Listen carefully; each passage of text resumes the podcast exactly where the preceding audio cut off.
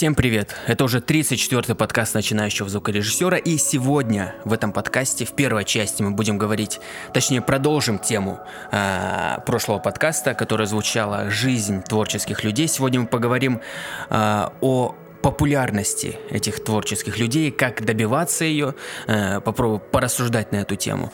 Вот. Далее в следующей части мы поговорим обо мне, я поговорю о себе точнее, о том, куда катится моя жизнь, что вообще в ней изменилось за один день.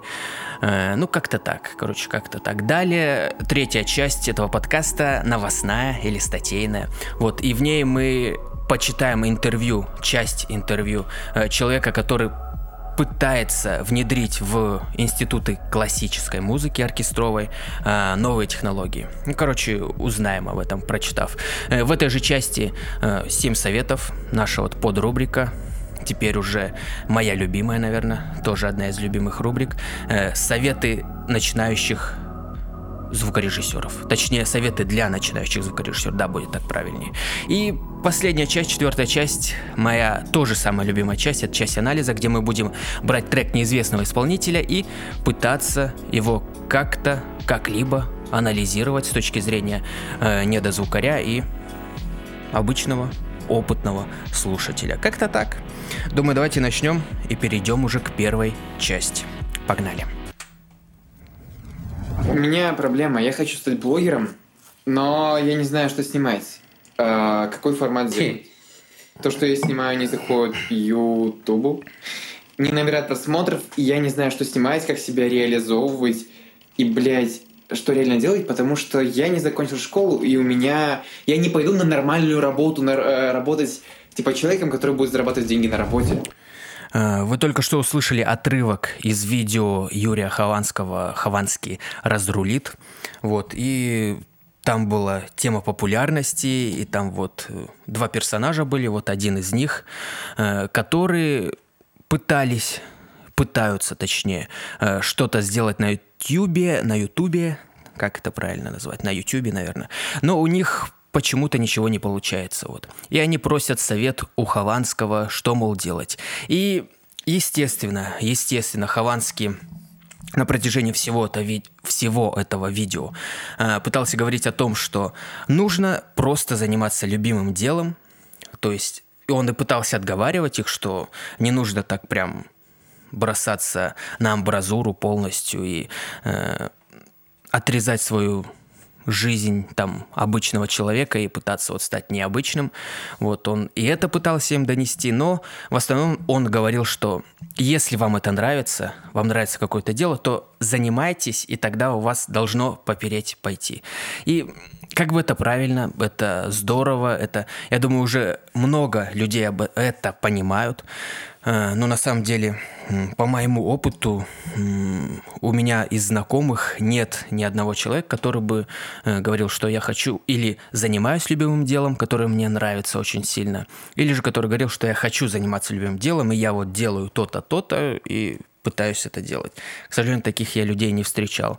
И понятно, что сложно найти свое любимое дело – как бы э, хочу, вот этого коснуться про любимое дело немножко, а может быть и немножко, не немножко, э, что тру- трудно найти это любимое дело, и я уже в этом подкасте говорил, что как я его нашел, что какие этапы я проходил, что первый этап э, я э, пытался понять, э, какие у меня сильные стороны, что у меня лучше всего получается там именно с физических данных – то есть, может, в детстве, э, не знаю, мне, допустим, мне приходилось там э, врать слишком много, и я у меня мозг стал импровизировать там что-то слишком хорошо, и язык стал подвешенным, и вот уже это один из навыков таких. Или, быть может, мне, наоборот, в детстве приходилось быть усидчивым, и я сидел усидчиво, что-то там э, вырезал или собирал.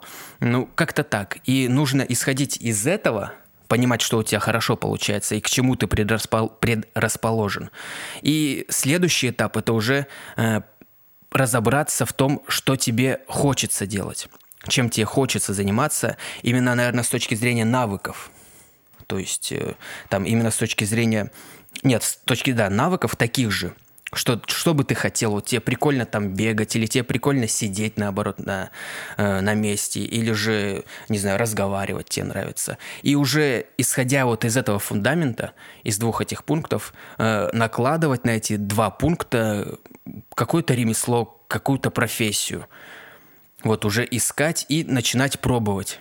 Э, заниматься этими профессиями. И не обязательно, что это медийное что-то будет. Э, может быть, в детстве там вы любили вырезать э, какие-то штучки там с отцом из дерева, и вам это у вас это, во-первых, получается, допустим, и вам это нравится, то на основе этого навыка и этого ремесла можно уже на, насаживать какую-то э, сверху, какой-то бизнес, пытаться как-то этот бренд свой рекламировать, что-то понимать, что же можно сделать с этим навыком и, и так далее, и так далее. И также, возможно, писать статьи куда-то в паблик или э, там подкасты те же записывать по вот этой теме, которая вам близка и вам нравится, и у вас она получается, или вы хотите, чтобы она у вас получалась, и вы развиваетесь.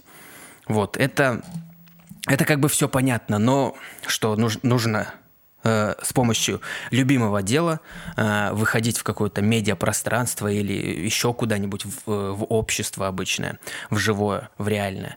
Вот. Но дело в том, что где-то года три назад или года два назад я наткнулся на э, то ли стример, то ли летсплеер, у которого было очень мало просмотров. У него, ну, где-то я уже не знаю, может, я сейчас совру слишком сильно, но э, как я помню, у него было просмотров, ну, не больше 500 где-то на топовых видео, где-то совсем мало, где-то совсем ничего не было. И дело в том, что он занимался этим, как опять же я сейчас помню, около пяти лет. У него видео уже очень давно. И я бы понял еще, э, если бы у него был бы там не очень голос, подача не очень, там, ну, то, что для летсплеера, так скажем, важно. Голос и подача этого голоса, подача информации. Но у него голос был очень хор- хорошо натренирован, очень профессиональный, что его можно было бы э, в телевизор куда-то запихивать, и э, не было бы какого-то диссонанса. Вот, и здесь у меня был некий первый звоночек, что вот как так человек вроде достаточно качественно делает, хотя про летсплей, там говорить о качестве каком-то, но все равно у него, ну, как говорю, там важно, важен голос. И у него был он очень хорош, и мне очень нравился. Вот. И несмотря на это, у него не было людей. И несмотря на то, что он занимался этим давно. И как я понял сейчас, смотря вот Хованского, вот этого про популярность, где там люди ему пишут, и очень много людей в комментариях пишут, вот, да, мы дно Ютуба, и я захожу на их странички и вижу, что это люди, которые э, тоже давно занимаются э, ютуберством этим, блогерством, но у них очень мало подписчиков. Еще я помню, э, не магия рекламировала там каких-то своих друзей, то ли гвозди э, канал называется, то ли точно не могу сказать. И они их тоже рекламировали, говорю, вот посмотрите, там у них крутой контент, лучше, чем у нас, там юмор классно, все клево. Э, и у них, мол, нету подписчиков. Я захожу, и там действительно, да, нет подписчиков у этих людей.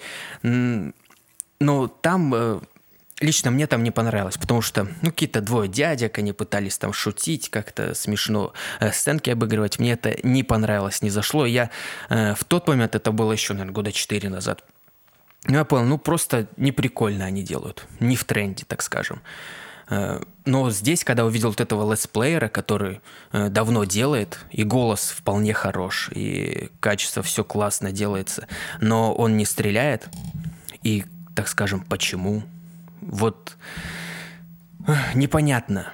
Непонятно. Вы, наверное, ждали какой-то ответ здесь, что, мол, я сейчас скажу, ответ. Но ответ, блин, он, он прост, что нужно заниматься любимым делом.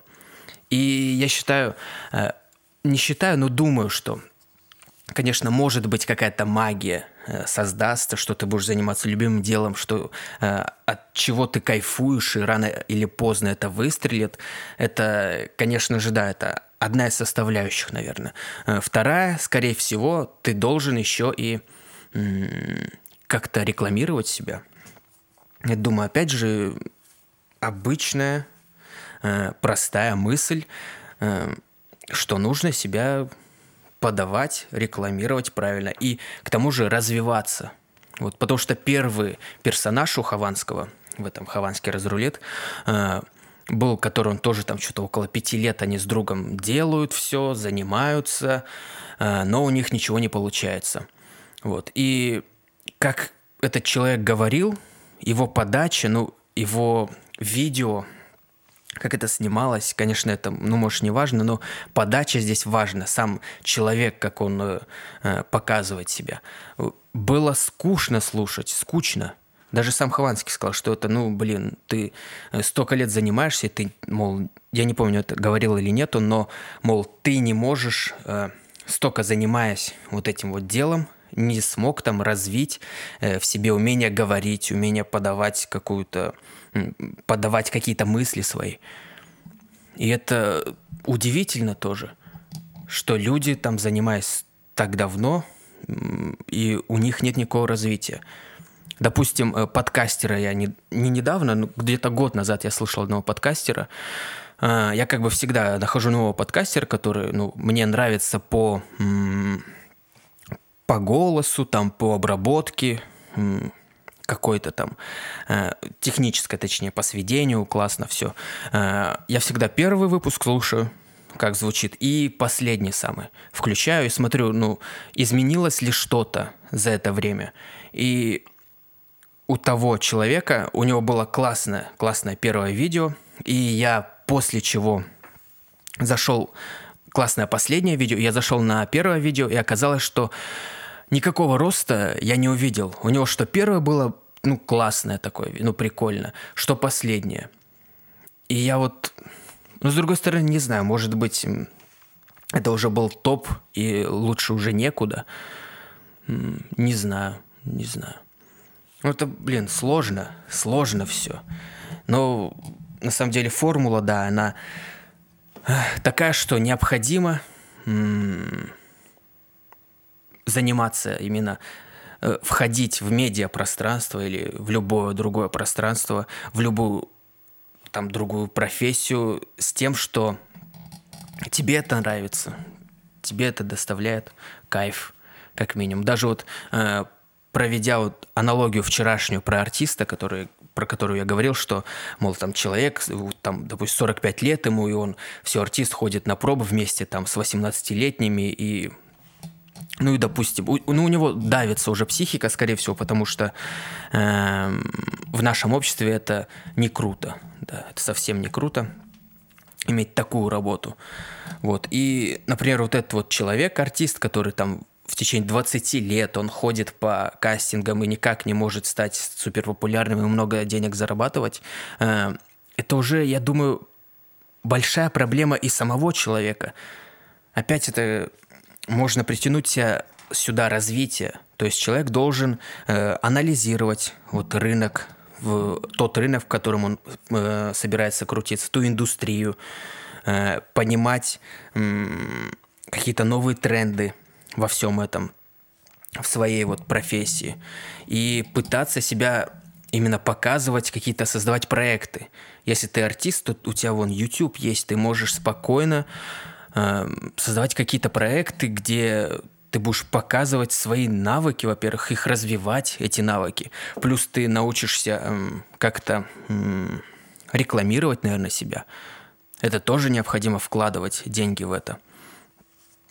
Ну, как-то так, блин, это сложно. сложно и, и страшно, и страшно. И опять вот эта депрессивность такая вот, как в, во вчерашнем подкасте в первой части, тоже присутствует, небольшая. Но зато интересно, мне это нравится. Мне нравится именно, что ты, если вот пошел по этому пути, то, пожалуйста, будь добр, развивайся, люби свое ремесло, именно свое ремесло какое-то. Допустим, как тот пацан говорил, что я ничего не знаю, я вот делаю видосики, но э, попробуй в чем-то, давай в фотошопе стань супер классным, э, там, в, в монтаже супер классным стань. Какой-то, ну, или в ораторстве. Ну, не знаю. Это все круто. Это все круто на самом деле. Главное, саморазвивайтесь и, наверное, не останавливайтесь на каком-то моменте, что вы скажете, что все, это максимум, что я могу, максимум, э, что я, ну, если ты хочешь этого, э, то-то не знаю. Короче, все, приступим к следующей части. Погнали. Ох, следующая часть. Вот чуть ли не попал в болото. С этими мыслями, господи куча, куча еще всего хочется сказать, но, но нет. Нужно себя прерывать, уметь прерывать и э, переходить к следующей теме. Так вот, сейчас у нас м, часть «Куда катится моя жизнь» и «Жизнь» правильно будет. И здесь куда она катится? Ну, за день она далеко не укатилась, так как я вчера этот э, предыдущий подкаст вчера записывал. Вот сейчас уже следующий записываю. И здесь лишь одно изменение у меня, что я в своем паблике ВКонтакте. Пытаюсь вот внедрить э, статьи, такие маленькие, даже это не статьи, заметки, наверное. Я бы назвал это заметками. Э, потому что мне прикольно, мне хочется в этом тоже развиваться. И я понял, что если э, я буду развиваться именно в печатании и выражении слов там, допустим, на бумаге или там на компьютере, в Word где-то, э, в таком плане, то это тоже будет э, большой плюс в моем главном деле, в там, звукорежиссуре, как, как музыкант, допустим. Для меня это большой плюс э, уметь свои мысли как-то излагать более правильно. Короче, вот что подкаст, что статьи, это э, все в одну кучу у меня сливается в кучу под названием музыкант, да, музыкальная индустрия. Поэтому вот я себе вот это так втемяшил в башку, вот такое вот положение дел всех, и мне как-то проще становится все это делать, и когда ты понимаешь, что э, любое твое дело, будь то подкаст или статья, оно все направлено на решение какой-то одной проблемы, на развитие какой-то одной, даже не проблемы, а одного навыка, такого огромного под названием музыкант, я, наверное, возьму и там и звукорежиссер, и как исполнитель, и как все остальное, то становится проще. Становится проще и планировать дела свои, и ну и как-то жить прикольней. Ты понимаешь, что э, ты развиваешься, ты что-то делаешь, каждый день какие-то дела у тебя. Э, главное, наверное, не не запариться с этими делами, не сделать так, чтобы их было слишком много, и ты уже ничего не успевал. Но здесь, опять же, правильное планирование, я думаю, э, очень много решит, многое решит, как мне кажется. И можно будет еще очень много дел. Я думаю, сейчас я загружен где-то на процентов 30, как мне кажется всего, что вот подкастами, сейчас статьями, основным своим делом, всего процентов 30. Я думаю, что можно э, основ... вот это все, остальное 70%, еще 70, так скажем, 10% у меня на статьи, например, 10% на подкасты и 80% на основное дело. Надеюсь, так все у меня будет. И это будет очень классно. Очень классно. Главное, да, планирование. Главное, вот, чтобы оно не сбилось, потому что э, без него, например, я уже э, не понимаю, как жить дальше на самом деле. Чтобы у тебя не было расписано, что делать, как-то понимать, что делать, э, э, какие-то дела вот в виде подкастов, которые ты знаешь, когда они точно будут выходить. Там и статьи, например. Ох, сложно, конечно, два подкаста подряд делать точнее, через день, э, вчера и сегодня, не о чем, наверное, говорить. Давайте дальше приступим уже к новостям. Погнали. Ух, ух, ух. Какой-то подкаст такой получается м- скомканный, как мне кажется. Опять, мне всегда кажется, что подкаст не очень, а на самом деле неплохой получается. Ладно, давайте откроем новость. Так, а новость, как я говорил, уже будет о... Э, короче, прочитаю. Э, два года назад в МССМШ имени Гнесиных открылось отделение «Музыкальное звукооператорское мастерство». Несмотря на юный возраст, студенты отделения уже записывают альбомы, делают аранжировки и, пиш- и пишут симфоническую музыку. Вот так вот.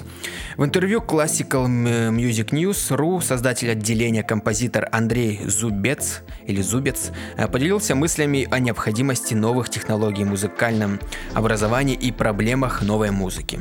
И здесь я из этой статьи не всю статью взял, потому что она очень большая, и взял лишь э,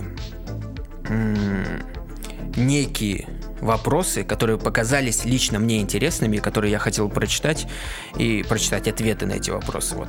Ну и понять вообще, что за человек, который в институте пытается вот внедрить вот эти вот новые технологии в плане там звукорежиссуру э, в, в компьютерах там и все такое. Это, мне кажется, очень интересно. Так, читаю первый вопрос. Э, я не слышал вокруг себя того, что хотел услышать. Это задает вопрос. Э, мне кажется, эта фраза по-настоящему должна определять мотивацию всех композиторов. А, то есть фраза «я не слышал вокруг себя того, что хотел услышать», э, эта фраза по-настоящему должна определять мотивацию всех композиторов, говорит интервьюер. В ней чувствуется импульс к созданию чего-то нового, написанного, не написанного. Когда вы написали свое первое сочинение? Короче, вопрос, когда вы написали свое первое сочинение. Ответ.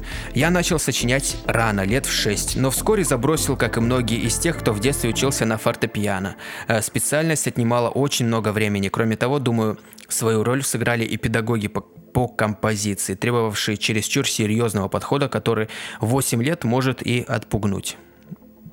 Ну, да, да. И непонятно, вот это правильно или нет. Вот но в институтах я так понимаю, учат э, людей, которые не будут, наверное, сочинять, а будут м- играть, лишь, лишь играть, как бы, э, как он здесь рассказал, что какой-то больше похоже на технику. Допустим, ты отучился там на э, каком-то станке работать, все, ты идешь на работаешь на станке. Здесь тоже так же, что ли? отучился на фортепиано, все, идешь работать на фортепиано. Ну нет, наверное, здесь, скорее всего, э, как вот мыслят преподаватели, что ну и вообще вся система образования вот в институтах, как я понимаю сейчас, что э, тебе, допустим, там 8 лет, и ты ничего толком сочинить не можешь, поэтому э, ты тупо учись физически там нажимать на кнопки, понимать, э, что написано, а потом, когда тебе исполнит, исполнится там уже побольше лет, э, тогда вот, пожалуйста, уже имея э, базовые навыки, сочиняй. Но с другой стороны, мне кажется, что как раз таки вот 8 лет ему вот учили там несколько лет, допустим, играть, все правильно, все э, как нужно, все очень серьезно, все в рамках каких-то. И в итоге потом, когда ему, наверное, будут говорить, что вот люди, пожалуйста, сочиняйте, начните сочинять, он не сможет сочинять, потому что он много лет играл там какие-то чужие композиции, он их учил, и он уже будет сочинять, скорее всего, э, как-то похоже на то, что он слышал у него э, не будет развита именно какая-то чуйка. Это как, э, я помню, читал в этом подкасте статью по пуканистую такую статью по поводу э, кавер-групп, где там говорилось, что, мол, э, если вы кавер-группа, вы будете играть чужие там мелодии, чужие хуки, все, все будет как бы классно, но в итоге вы э, в итоге вы будете когда сочинять новую музыку, вы будете подсознательно у вас будет э, под коркой мозга будет находиться то, что вы должны э, делать похожую музыку, вот такой же хук, вот такие же приемы будете использовать, которые вот э, вы когда переигрывали э, какие-то другие композиции. Здесь, возможно, так же. Потому что они же, скорее всего, будут учиться на каких-то там на Бахе, на еще ком-то. Ну, можно, наверное, да, сравнить с какой-то кавер-группой. И, конечно же, наверное, нужно разделять даже 8 лет, на мой взгляд, э, разделять учение, там, умение играть на инструментах, учить, конечно же, их, но и параллельно, наверное, столько же отдавать времени и какому-то сочинительству. Хотя, может, там так и есть, я не знаю. Это я сейчас просто выдумываю все. Так, э, может, этому не думаю, что тут нужно искать себе оправдание, но в то же время очевидно, что современная система музыкального образования делает все возможное, чтобы дети не писали музыку. Ох, я прям прям угадал. Я не читал, правда говорю, это я не читал. Э, так, у них отнимается много времени на второстепенные предметы, к тому же в исполнительской сфере больше конкуренция с раннего детства почти как в спорте. Большая, а большая конкуренция с раннего детства почти как в спорте, в исполнительской сфере. Ага, начать сочинять музыку значит дать фору своим конкурентам, которые потратят это время, занимаясь за инструментом. Ну, да, кстати, может быть и, и в этом проблема. Кстати, то, что, ну, получается... Ну да, да. Наверное, соглашусь. Но с другой стороны, э, ну, окей, ты не будешь будешь хуже играть на инструменте, например. Но с другой стороны, ты будешь лучше сочинять, и ты уже будешь э, сочинять какие-то мелодии, которые потом будет играть вот этот человек, который научился хорошо играть на инструменте. Это разве не, не круче? Этот человек не выше стоит того, кто играет. Хотя, смотря там всевозможные э, классические, там иногда видишь афиши или еще что-то, там какой-нибудь Мацуев, который вот играет на пианино, вот он впереди, впереди даже дирижера стоит. Ну, то есть он главнее. Не знаю, не знаю, что здесь. Хотя и дирижеры тоже там, Гергиев вроде, э, топовый человек. Э, короче, дальше читаю. В итоге все направлено на то, чтобы дети максимально много тренировались, совершенно не изучая при этом совершенно не изучая при этом богатство окружающего музыкального мира. До окончания школы я сам практически ничего не сочинял, а затем это каким-то образом началось заново. Угу. То есть началось заново, то есть он как бы заново начал учиться, как я понял до окончания школы я сам практически ничего не сочинял, а, под... а затем это каким-то образом началось заново. Ладно, не понял. Давайте следующий вопрос. Здесь, короче, закрыли тему по поводу образования. Э, каков, на ваш взгляд, рецепт успеха для современного композитора? Задают ему вопрос. Он отвечает, об этом лучше поговорить с теми, у кого этого успеха побольше, улыбается. Э, вообще профессия композитора сейчас находится, наверное, в самой нижней точке за последние 300 лет. И вопрос индивидуального успеха уже не главный, теперь это вопрос коллективного выживания. Некоторые, например, Владимир Мартынов считают, что что эпохи композиторов пришел конец. Давайте дальше почитаю. Я думаю, у нас все же есть будущее, и это будущее в преодолении феодальной раздробленности стилей, в появлении нового мейнстрима через объединение композиторских техник и новых музыкальных технологий. Пока же мы существуем в под постмодернистской парадигме, когда одни люди делают вид, что сочиняют музыку, а другие, что они ее слушают. Сложно. Сложно. Как бы я понял, поверхностно, но вот эти вот слова про феодальная раздробленность и э, где там постмодернистская парадигма, ну то есть постмодернистская парадигма, парадигма это, так скажем, э, все существо, которое вокруг вроде бы, или правило, а вот Постмодернистская это после модерна. А что такое модерн? Я... Не, я не скажу, я толком не могу сказать. Я тупенький немножко в этом плане. Так, давайте дальше почитаем. Я думаю, у нас... Так, все же это... Так, это я прочитал. Э, а, его тут даже э, спрашивают э, интервьюер, что же, что вы имеете в виду, мол, повторюсь, э, он отвечает, повторюсь, в начале 20 века половина проданных пластинок приходилась на долю классической музыки. Угу. Половина, он повторяет. Сейчас весь наш классический мир это 5% от всего рынка звукозаписи. Это катастрофа крушения целой культуры, но мы предпочитаем об этом не говорить и не искать виноватых. Ведь это неблагодарное дело. Э, хвалить дружить всегда приятнее и выгоднее, а говорить о причинах всегда болезненно. Но мы можем попробовать. Угу понял. Нас, ну да, нас, ну хотя э, здесь рядом Мариинский театр, где, как я понимаю, играют разную классическую музыку, и пока не было карантина, там очень, очень много людей, очень много машин по вечерам и очень большие пробки из-за этого всего, и ты там просто тяжело было пройти. Когда люди там ходят, их очень много, там все красиво внутри, так все э, панорамные окна, э, все, ну все двигаются там, ну очень много всегда людей каждый день. И меня это, ну и удивительно слышать то, что сейчас люди, мол, не слушают это. Ну, наверное, да. Может быть, это больше м- показуха такая.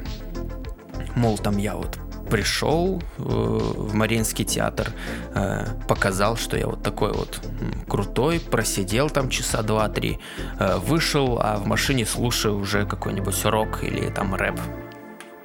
Не знаю. Не знаю, ну вот человек борется за то, чтобы вернуть классическую музыку на новый уровень. Давайте дальше читаю. Так, я убежден, что музыка не может существовать без искренности – той самой простой и прозрачной искренности, которая делает художника безрассудным в стремлении создать нечто прекрасное и снимает спекулятивные вопросы о том, что есть красота и что есть искусство. Искренности, которая привносит в искусство элемент иррациональности, без которого настоящее искусство существовать не может. Дальше продолжу. Крах классической музыки на- начался с утраты композиторами веры в интуитивное понимание красоты. Это была победа рационального подхода внутри композиторского сообщества. До, до декафония искусственного сконструи... сконструированная математически обосно... обоснованная музыка. Это было начало конца. Угу.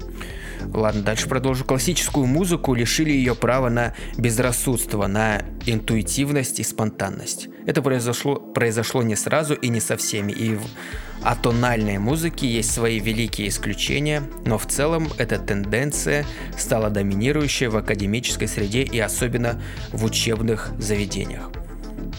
Хм. Ну, на самом деле я для меня классическая музыка это вот Бах, там Моцарт, э, Глинка, римский Корсаков. Э, и я, например, я даже не знаю, сочиняют ли сейчас вот эту вот классическую музыку. Есть ли такие люди, которые вот до сих пор что-то новое не переигрывают что-то, а именно сочиняют.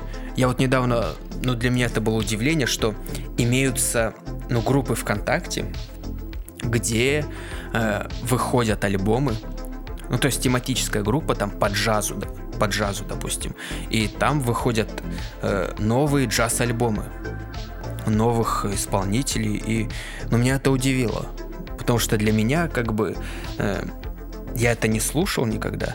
Я знал, что джаз есть, я люблю джаз его послушать, но то, что имеются новые, я что-то даже не задумывался об этом, что имеются новые альбомы. В классической музыке, наверное, так же просто-напросто я этого не вижу, и то, что я вижу, это вечно там Моцарт, Бах, там Мацуев переигрывает какого-нибудь Шопена, еще что-то. Ну, в этом, наверное, есть проблема, что новую музыку как-то не популяризируют, новую классическую. Или, может быть, э, она просто-напросто, ну, неинтересна сегодняшним слушателям. Может быть и как-то так. Ох, давайте дальше продолжим. В итоге новая музыка стала исчезать из Так, из концертных залов, а для миллионов простых людей на смену классики пришли другие направления, которые были гораздо проще по форме и содержанию, но которые смогли сохранить в себе нечто живое, природное, даже инстинктивное. Таким был джаз, таким был, было пришествие рока, рок-музыки. Ну, ну да, ну да, давайте дальше продолжим. Ситуация для академической музыки еще могла измениться, ведь те же рок-музыканты в 70-е годы, наигр... наигравшись в бунтарство, начали обращать внимание на классику и пытались, пытались сделать свою музыку более содержательной и сложной по форме. Появились так называемые, так называемый прогрессивный рок и арт-рок. Профессиональным Композиторам достаточно было протянуть им руку и помочь со знаниями в области гармонии, контрапункта и оркестровки. Хм. Ну, протянули бы они руку, но согласились бы они как-то взаимодействовать, эти рок-музыканты? Не знаю. Ну, наверное. А что бы они внесли туда? Ну, они бы внесли вот эти рамки, возможно. А здесь человек сам, вот он, у него э, идет изнутри, получается вот такая вот симфония какая-то. Опять же, вот неизвестно, неизвестно. Дальше читаю. Вопрос. Насколько сложно композитору в наше время продвигать свое творчество? Такой вопрос. Ответ. Это большая проблема, потому что мы живем в такую парадоксальную эпоху, когда с технической точки зрения это делать проще, чем когда бы то ни было согласен. А, есть интернет, социальные сети, есть очень легкий доступ к звукозаписи, согласен. Казалось бы, есть все условия для развития новой музыки, но тем не менее профессия композитора в упадке. А в каком плане? Композитора именно классической музыки или композитора, э, ну, допустим, там рэпа какого-нибудь или ну, там хаос, что у нас еще современное есть? Вот это вот вопрос непонятно. Ну, короче, не буду продолжать так. Как оказалось, технические возможности ничто на фоне токсичной культурной среды и состояния общества в целом. Угу. Приоритет концептуальности и эпатажа над реальным композиторским и техническим мастерством привел к тому, что основной репертуар музыкантов складывается из сочинений, написанных до серенады прошлого века. Новая музыка, если и оказывается в репертуаре, в репертуаре, то очень быстро исчезает, зачастую после одного-двух исполнений. И публика уже свыклась с этим, многие и не хотят услышать ничего нового, потому что опасаются в очередной раз попасть на концерт, где будут водить смычком по пенопласту. Хм. Ну да, здесь да, ладно, продолжу. Э, с другой стороны, опять-таки существует постмодернистская арт-тусовка, в которой обитает новое искусство, которое превратилось в такой пассивный буржуазный аксессуар, как брендовая серебряная зубочистка. Э, в этой среде проглотят все, что угодно, любую пустоту и бездарность, лишь бы на этой пустоте был налет актуальности и рафинированности. Конечно, в любом, со, э, в любом сообществе бывают гении и бездарности, но кому какое дело? Люди одинаково слушают Малера в исполнении Курентзиса и двухкопеечные мелодии неоклассиков. А на следующий день они пойдут на спектакль Богомолова и выставку авангардных художников, а вечером будут слушать треки Му Mujuice. Что из этого талантливо, а что нет? Задается вопросом, ну, отвечающие. Э, да неважно, отвечают. Они привыкли э, восторгаться всем подряд, возмущаться всем подряд и одинаково забывать все подряд. Культурные события мелькают как ленты соцсетей, но ничто не задерживается по-настоящему, потому что, давайте честно, это всего лишь игра. Искренность, искренности за этим нет. Ну, по поводу скорости нового общества, это ну, я бы не назвал это какой-то проблемой. Здесь, э, да, именно человеку необходимо э, выпускать много контента э, и стараться выпускать не только много, но и качественного контента. Эм, и, но это сложно. это сложно, даже если это будет работать очень много человек, ну, ну и вообще, если это будет очень много человек над этим работать, над каким-то одним контентом, как мне кажется, э, пропадает вот это, ну, как он говорит, искренность. Я бы это назвал еще душой, э, какой-то фишкой этого проекта. Есть, есть, конечно, исключения, наверное, э, когда все сделано прям профессионально. Ну, не знаю, не знаю. Как бы согласен с ним во многом. Но, с другой стороны, ну, это не проблема. То, что очень много всего. Допустим, тот же Кендрик Ламар, вот он когда два года назад альбом выпускал, или три года назад. И вот три года он работает, над, надеюсь, работает, а не написал за неделю э, новый альбом, который еще не написал, э, мы еще ждем, но... Э, ну как так. Следующий вопрос. Вы видите выход Э, вы видите выход из этой ситуации? Вот его спрашивают по поводу неискренности, вот все, что я выше читал.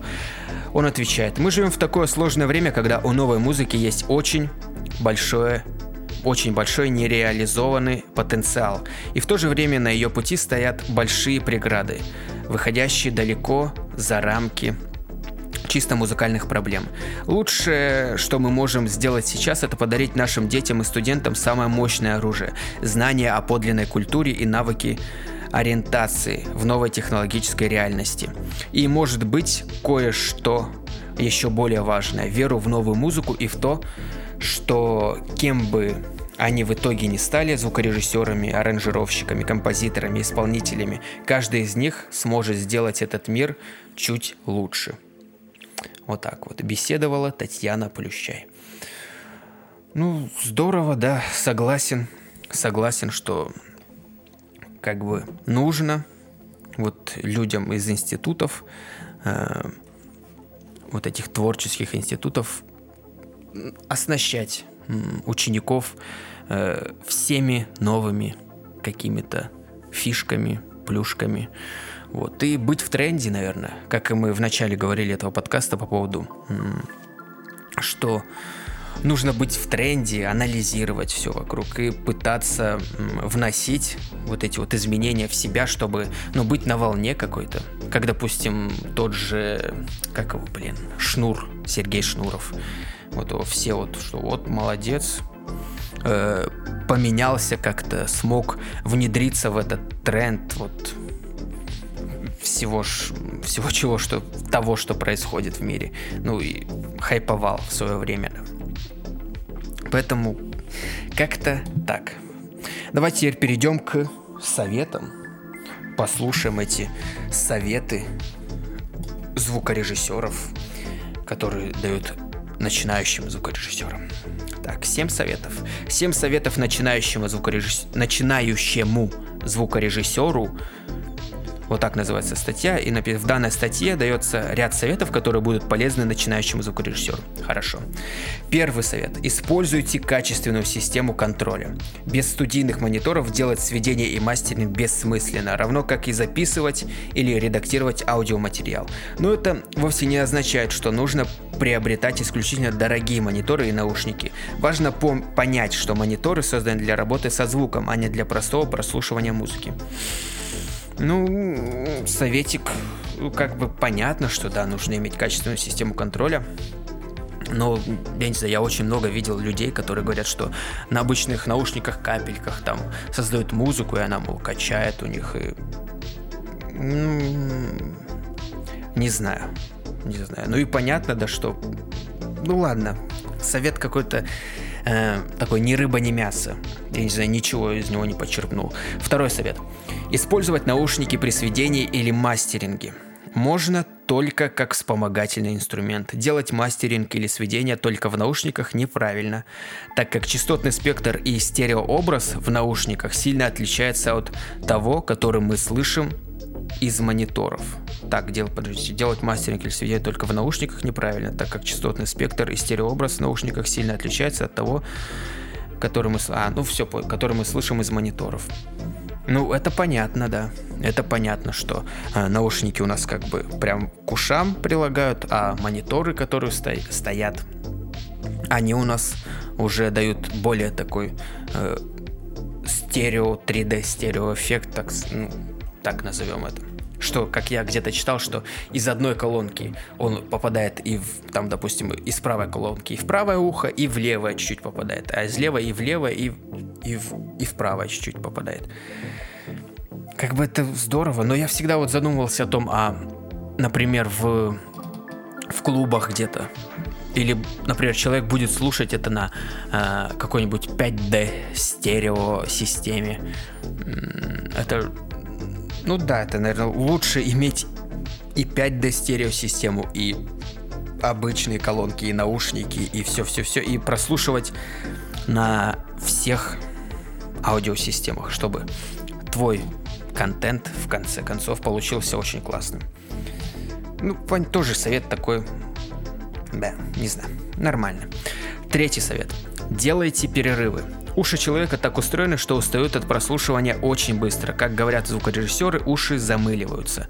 Э, после длительной работы над одним и тем же материалом уши начинают привыкать к звучанию и осознать, все ли вы правильно делаете, становится все труднее. Выход один – делать паузы в прослушивании. Ну, хорошо, это запомним. Делайте перерывы. Хорошо. Четвертый совет. Переключайтесь между разными источниками звука. Это еще один весьма эффективный способ, препятствующий замыливанию ушей. Ну, это я бы, наверное, привязал ко второму какому-то. Как-то со вторым советом связал про наушники. Ну, хотя тест, ладно, все. Все, переключайтесь между разными источниками звука, чтобы замыливания не было. Для меня переключаться между разными источниками это еще и ну, как я сказал, чтобы качественный контент в конце получить.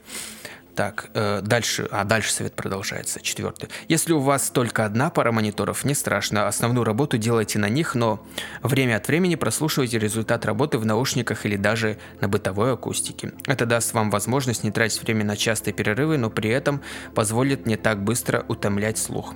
Ладно. Не буду комментировать это, не буду говорить, что это прям, да, супер-пупер, ну, хорошо. Пятое. Работайте на разной громкости. Это также очень хорошо препятствует утомлению слуха. М-м-м. Блин, здесь все на утомление слуха. Ну просто как я помню, работать на разной громкости э, не для утомления, не чтобы убрать утомление вот этого вот это слуха, а, эти кривые Мэнсона, Флетч, Флетчера Мэнсона, если я не ошибаюсь, что э, мы должны сделать так, чтобы когда громко звучит все, мы должны слышать качественный звук. Вот без всяких, без всякого пердежа там и еще всего. А на тихом звуке, ну, среднем звуке э, мы, мол, можем сделать так, чтобы ну, было пусть не очень где-то даже качественно, но так как это будет слишком тихо играть, мы это не услышим.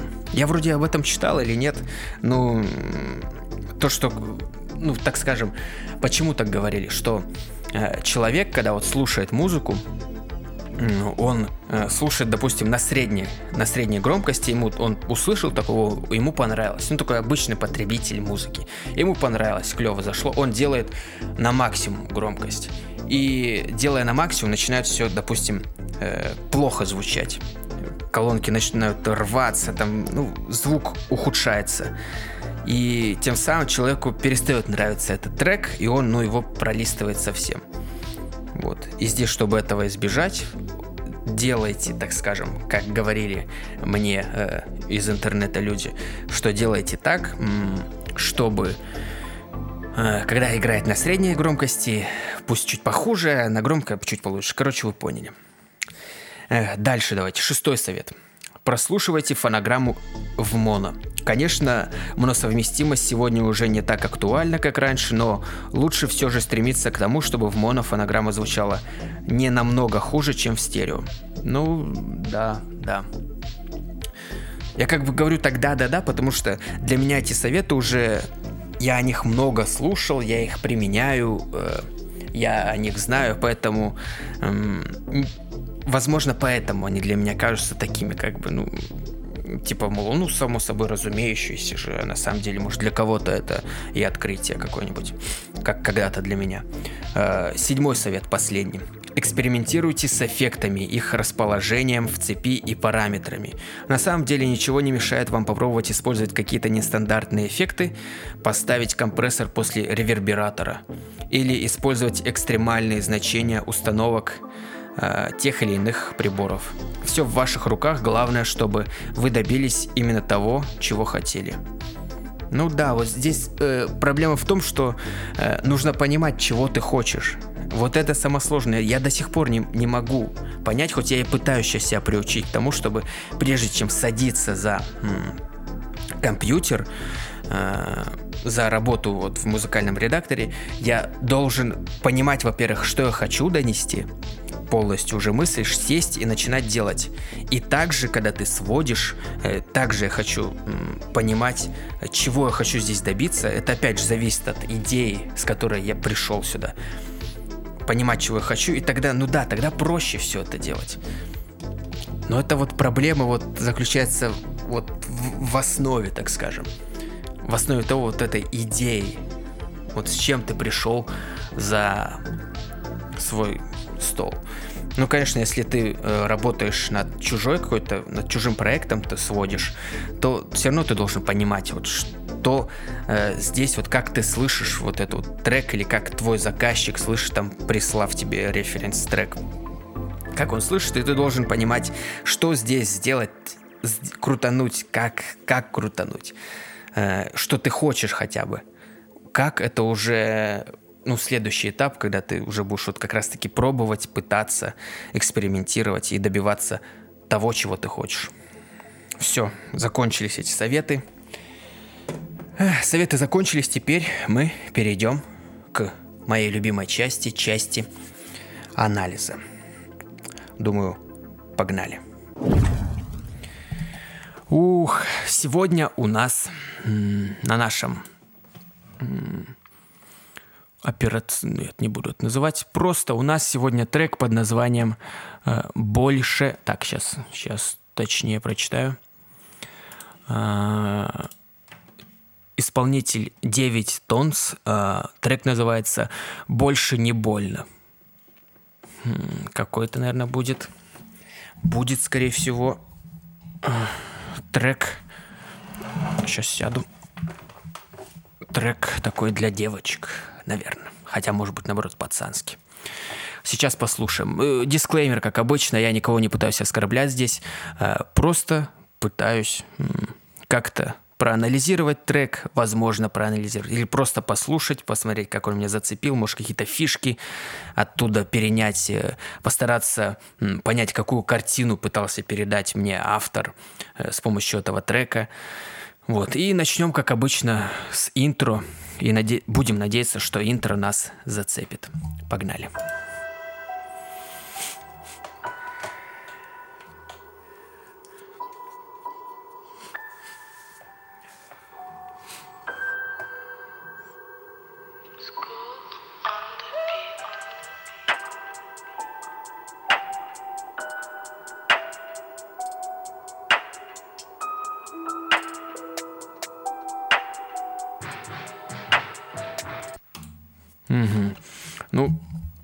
Прикольное начало, как бы вполне качественное, добротно. Э, только вот этот вот снейр, ну, я думаю, это специально сделано, такой призвук там в снейре, скорее всего. Или человек нашел уже такой сэмпл, э, или же он его за, за, лейер, за лейерил с помощью там нескольких сэмплов. Э, да, снейр. Ну, при, прикольно, короче, звучит. Э, какие ощущения вот мои первые? Ну, грусть, наверное, какая-то. Не знаю, пока картина у меня никакой не, не нарисовалась. Вот, давайте дальше слушать. Сейчас пойдет, скорее всего, голос и драм-партия. Погнали. Меня скормили миром, я попросту больной ублюдок Вызываю у всех стыд, я вызываю проституток У кого гламурный ствол, вам покажет мой поступок Пусть разрушен этот мир Круто, круто, круто. Прям подача классная, э, тембр голоса классный. Э, все профессионально сделано. Мне прям понравилось. Прям здорово. Здорово. Здесь, я думаю, опять буду слушать так. Ну, буду говорить, все классно, все круто. похоже на... Э, подача похожа на этого. Как его называют-то?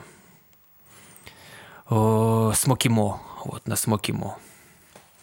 Давайте дальше слушать. Будем сейчас пытаться улавливать э, смысл текста. Моим миром правит дьявол, обитавший на плече. Мы все видим яркий мир в руках секиры в палаче У меня гламурный ствол, отстрелял гламурных сук. Вы все склонитесь к земле в башке, услышав сильный стук. Не больше, не больно, с меня все довольно. Убитым прикольно, убитым не больно. Цветной пистолет, железный патрон и кровь не, круто в качестве, в техническом плане все охеренно, все круто. Э, в плане смысловом, там, что текст э, тоже прикольно. Ничего не могу сказать, что прям не тащит меня. Ну, нормально. Давайте дальше слушать. Выход в окно. Меня скормили миром. Я попросту больной ублюдок. Вызываю у всех стыд, я вызываю проституток. У кого гламурный ствол вам покажет мой поступок. Пусть разрушен этот мир. Угу. Опять мне показалось, что м, голос вот сейчас вот в этой части, которую я слушал, как будто бы э, можно было как-то доработать как будто бы на нем или ревера не хватило, или... Ну, чуть он выперся вперед всей музыки. Но это опять, возможно, мне кажется. Я сам бы так, так и не сделал, скорее всего. У меня голос бы получился хуже вписать в трек. Э, ну, ну, не знаю, это мои ощущения. Прикольные вот эти вот переходы э, между вот частями, как вот эти вот тук-тук-тук, или как это можно охарактеризовать.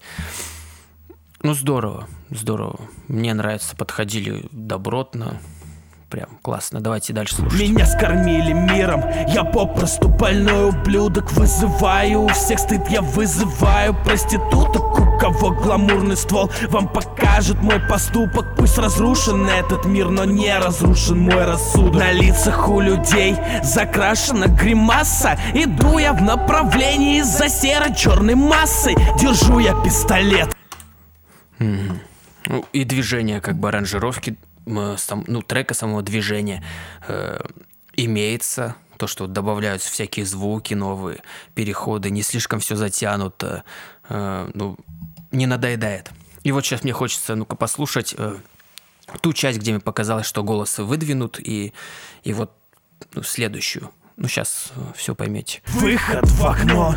Меня скормили миром. Я попросту больной ублюдок. Выход в окно. Меня скормили миром. Я попросту больной ублюдок. Вызываю у всех стыд. Я... Угу. Ну, такое ощущение, что... Ну, не ощущение... А, вот в этой в первой части, где мне показалось, что выпирает он, а, не было подложки. Ее, скорее всего, убрали, ну, специально так было задумано. И сразу ощущение какого-то голос выпадает немножечко. Здесь же, когда подложка вступает, э, сразу слышно вот, ну, хрипотца такая, или, может быть, эффект добавлен, там, какого-то дисторшена небольшого, или подкомпрессирован посильнее голос. И, ну, тут же он такой, ну, лучше становится. Это опять ощущения, возможно, мои. Давайте концовку слушать. Заряжена обойма, держу я пистолет, ведь мне больше не больно.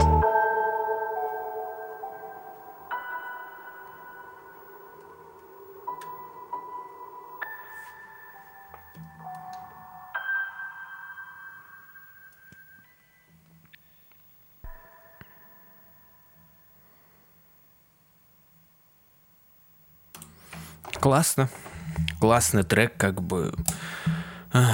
Ну, не знаю. Попытался найти какие-то ошибки. Ну, хотя, блин, если бы я был опытным каким-то звукарем, может быть, я бы что-то и нашел, но все классно. Мне, как э, слушателю, все понравилось, все здоровски. Но что касается 10 баллов, я 10 баллов не поставлю, но 9 баллов точно поставлю. А, ну, потому что десятку не ставлю. Кто слушает меня, понимает, что я ставлю десятку только тогда, когда я хочу этот трек скачать себе там в плейлист.